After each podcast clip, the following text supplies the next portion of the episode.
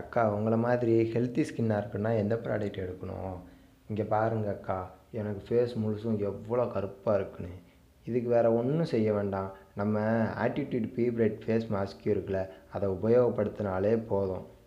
இதில் வந்து vitamin A மற்றும் e இ இருக்குது இது நம்ம ஸ்கின்னை வந்து ஸ்மூத்தாக இருக்கிறதுக்கு வந்து உதவுகிறது.